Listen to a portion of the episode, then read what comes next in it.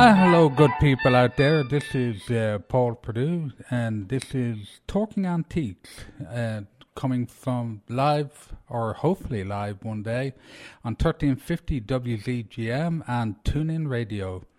And uh, my very good producer is Leslie Goldbold, and she is uh, extremely good to me. And uh, of course, I'm normally a very nice person, but I have to keep on her good side, because if I didn't, I probably wouldn't be going out on this show today, would I, Leslie? You're correct. Exactly. And of course, you see, uh, you you still have that whip there. So thankfully, she hasn't taken that whip out for the. Um, uh, this is my third show, and, and so I'm in good stead.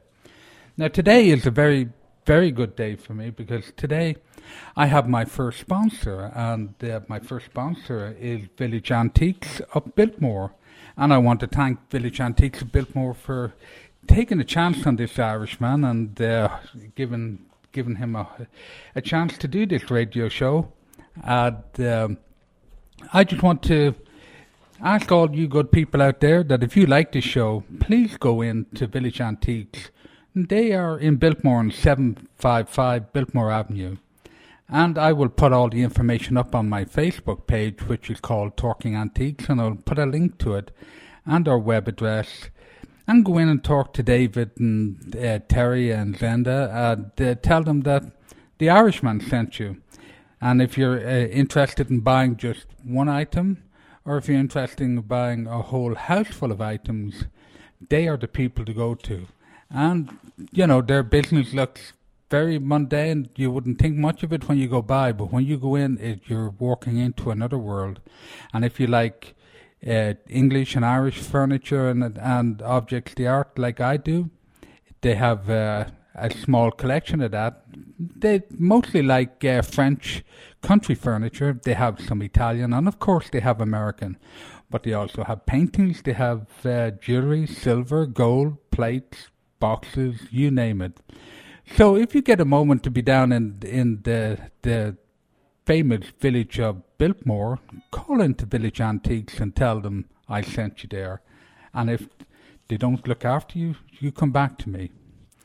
So today's sort of uh, program is sort of a little bit different than normally what I would do. But today is, I'm going to talk about beginning collecting. A lot of people keep asking me, you know, Paul, you're the expert. You know, you know all of this stuff. What are, you know, I don't know anything. So I'm just going to give out four rules today of what I follow, my four rules of following.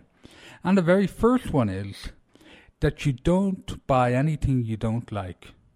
You must like what you like. If you like something, it doesn't matter what it is, and you want to collect that item or items or paintings or furniture, glassware, it doesn't matter.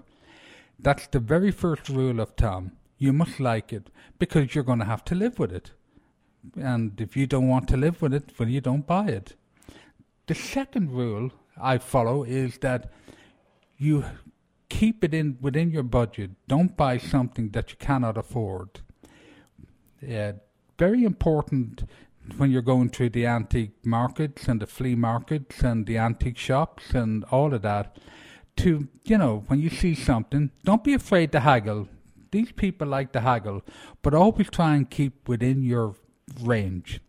Of course, if you're at an auction and you're bidding on something, you have to remember that there could, anything, the fees on an item that you buy is anything between twelve and twenty percent. So if you buy something for one hundred dollars, you have to add on either twelve to twenty dollars on top of that for auctioneer's fees. So it's very important to be have it in your mind what you want to spend. Number three is that you must sort of, if you're interested in collecting, no matter what it is, is to get the knowledge on it. We are, like I when I started collecting, I, I had a multitude of different ways. We hadn't got the internet. Like, I'm getting old, Leslie, you know, getting white beard, and I'm on the way out.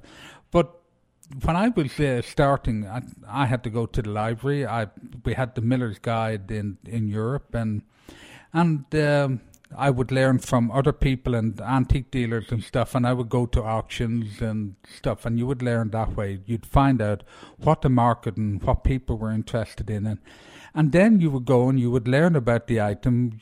But nowadays, all you have to do is put in a name, go to Google, Wikipedia, or type in, we say, Royal Doulton, and get their website and, and start learning. You can go into Google and put in a, a a picture, find out a picture, images of stuff, and see if you can find your object and whatever. So today you have an astronomical amount of knowledge out there that you can find. So it's a little bit easier to learn what you want to learn today.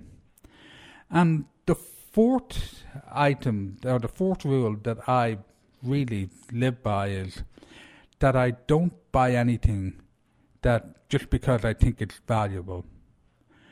I, most of the most of the items that I bought that ended up being more valuable than what I paid for was by pure accident, because I didn't know enough about them. And then as I learned, I realized that I had, I had something a little bit rarer. The, it was a little bit different in color. It was a little bit different in make. And that is how you find out when you go through the reference books and when you go and searching what items, depending if you're collecting glass, like on colour. You know, a lot of people don't realise, we say like on ruby glass, that how you make ruby glass, they have to put gold into the furnace, and that's how you get the red ruby colour. And uh, people, a lot of people don't know that, but that's one little thing that you know, that they have to use gold, and that's what makes some ruby glass quite expensive. Cranberry glass is a very collectible item. It looks like cranberry, very light coloured, uh, rose coloured glass. And um, in Ireland and England, that's very, very collectible because it's very hard to make. Then you have Bristol glass and cobalt blue and all of these different colours. So the thing is that you don't buy something Uh, that you think is going to be worth a lot of money, because that's one surefire way that you're going to end up losing, because you'll buy it thinking that it's valuable and you'll end up learning that it's not worth what it, what you paid for. So then four little rules are basically the start of collecting, and uh, and I, I try my best. Of course I make mistakes and I don't follow my own rules, but yeah. If you get that into you, you will you will really enjoy. Uh, yeah, you will really enjoy sort of the art of collecting. The whole thing about collecting is to have fun.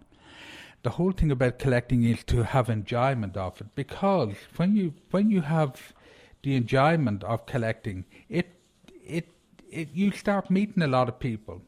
You know, the art of collecting is a passion which, which can last a lifetime.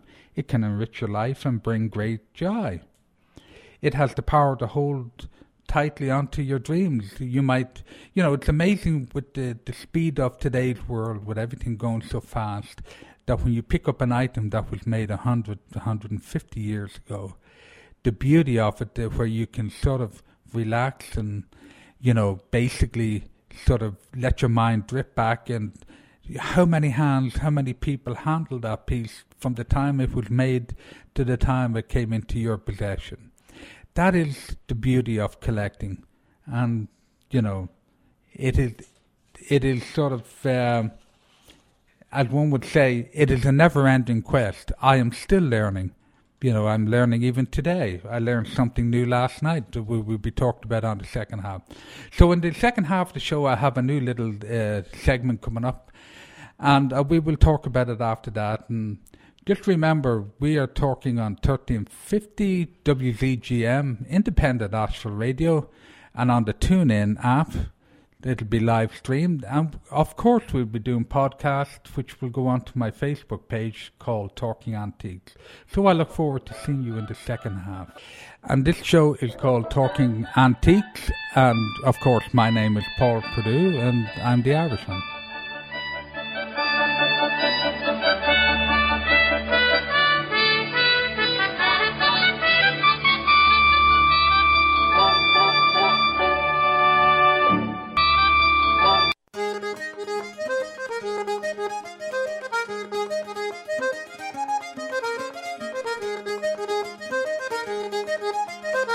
Thank you.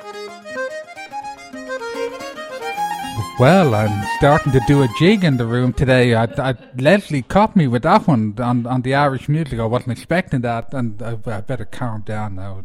Stop stamping the feet. Um, Leslie, you caught me on that one. Where did you get that little bit of music?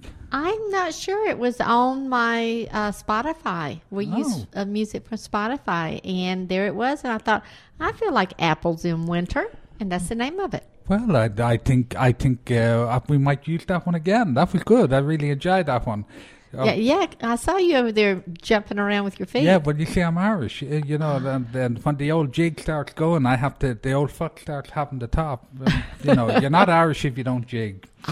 So, but thankfully, I'm getting too old to be flicking the feet up in the air like uh, uh, Riverdance, but... Oh. Uh, You know, anyway. You did a good job. I appreciate that, but uh, that was a nice surprise. Now, it, in the last show, as we, as you know, Leslie, we talked about uh, the art, my art of collecting, and my rules of collecting, and you know, it's different for everyone. And these rules that I that I pushed out in the last show, it's really just for, you know, give you a guideline, because a lot of people, when don't know what to do, they're afraid.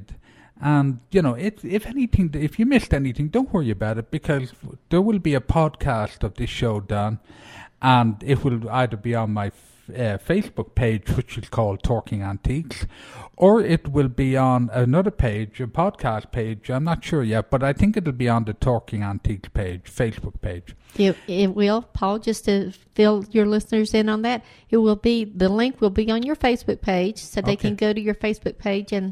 and like that or join that, and okay. then go to the page for the podcast. You see, now that's my boss talking there, so I must do what I'm told at that one. So it, go to go to my Facebook page called Talking Antiques, and if you haven't liked my page, please like it, because once you like it, then you get all the updates. It, it keeps coming on, and uh, we, we we hope to have a bit of fun.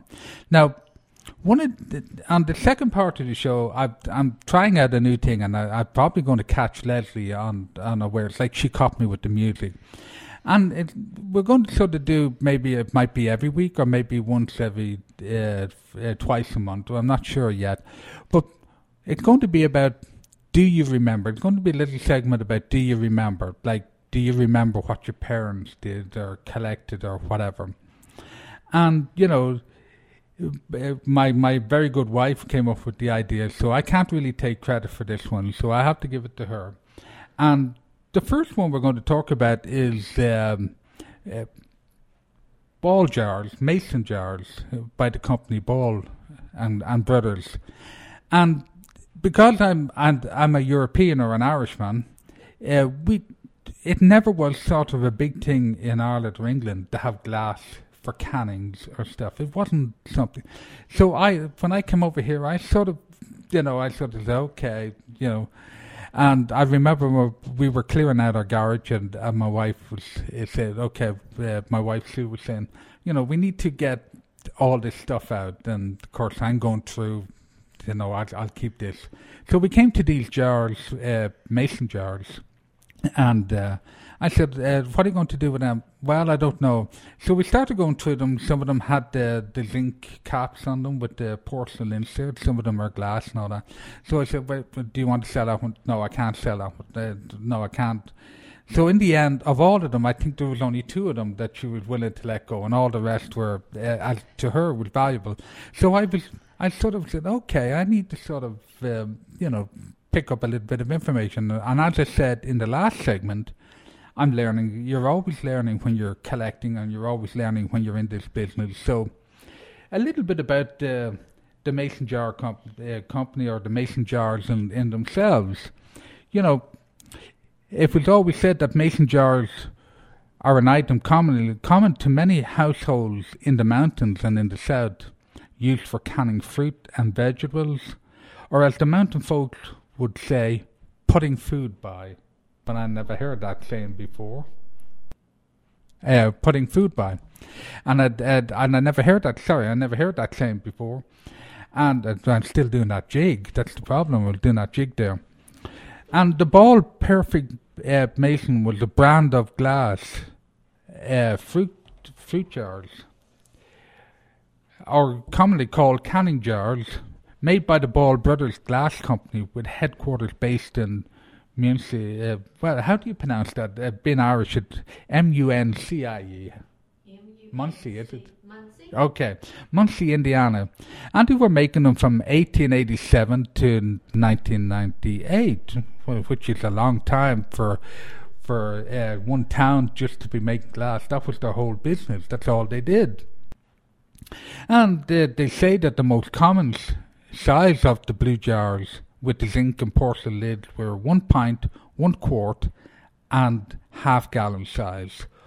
Older jars, older jars had glass lids with metal bales on them, and this uh, tied them down, which is something that we've never seen in Ireland, except if you go back about, you know, maybe one hundred fifty years ago, where they had the bottles with the the little metal on them uh, of drink or fizzy stuff. Mm-hmm. You would see them way, way back. Now, and the funny thing is that the the, the The great majority of these jars were made in a bluish aqua or uh, ball blue coloured glass, and uh, the late, uh, you know, they sort of shade sort of changed to later versions up to around uh, after around nineteen thirty-six. Other colours are known, but they're not so easily found, including uh, cornflower blue, straw yellow, olive green, uh, olive amber, blackish olive, dark yellow, amber, light green, and medium green. Now, I didn't know any of them colours. I only knew the blue ones. So, hmm. Now, there is a little bit of uh, urban legend about the blue mason jars. Do you know what it is? I I don't know. Well, on the bottom of each one, there's a number. And uh, the number is the name of the mould. Whatever the mould is, is okay. the number. Now, some of these uh, jars would have uh, misspelt names on them. Like, perfect would be spelled P E R F F C T, or P E R or E C T, or P E R E F C T, where they would make uh, errors in them. And they're very rare, and people collect them. So this is, you see, when you're sort of collecting, this is what happens. You begin to find out what the rare ones are. But one of the unusual ones uh, that uh, I was asking my uh, to my wife was anything with the number thirteen. A jar with the number thirteen is supposed to be quite collectible. Now, there is a little bit of folklore on it that, you know, th- for the antique dealers and that would push it up. But the reason why the number thirteen is scarce is because moonshiners would smash them because they would think it would affect their business because thirteen is unlucky. Oh, unlucky and thirteen. And housewives would, would, if they were suspicious, would break the glasses as well. So they would. Uh, so there's a scarcity of them. Now, it, that's urban legend. We're not sure, or they may be all stashed away or whatever. But at the moment, um, you know, you can find out an awful lot about this information. Uh, on what I'll put on my Facebook page, I'll put a link called uh, uh, ball jar dot net, and it'll give a little bit of information about the whole company. So when you're looking at what your grandmother, your mother, and your grandfather and your great-grandparents used, I just gave a little bit of information about that that I didn't even know. And um, so I think it's this is how you start learning, and this is how you start feeling. When people say to me, because you know it all, Paul, you know, what do I need to do? Anyway, we, we are coming near to the end of the show, so it's very important that you sort of listen to us on thirteen fifty W Z G M on Independent Asheville Radio, and also on the TuneIn uh, app, live streaming, and of course I'll have a podcast. And of course, you know, this is Talking Antiques with Paul Perdue and Leslie Goldbold. And I hope, and I really hope, I will have the pleasure of having your company next time. Thank you.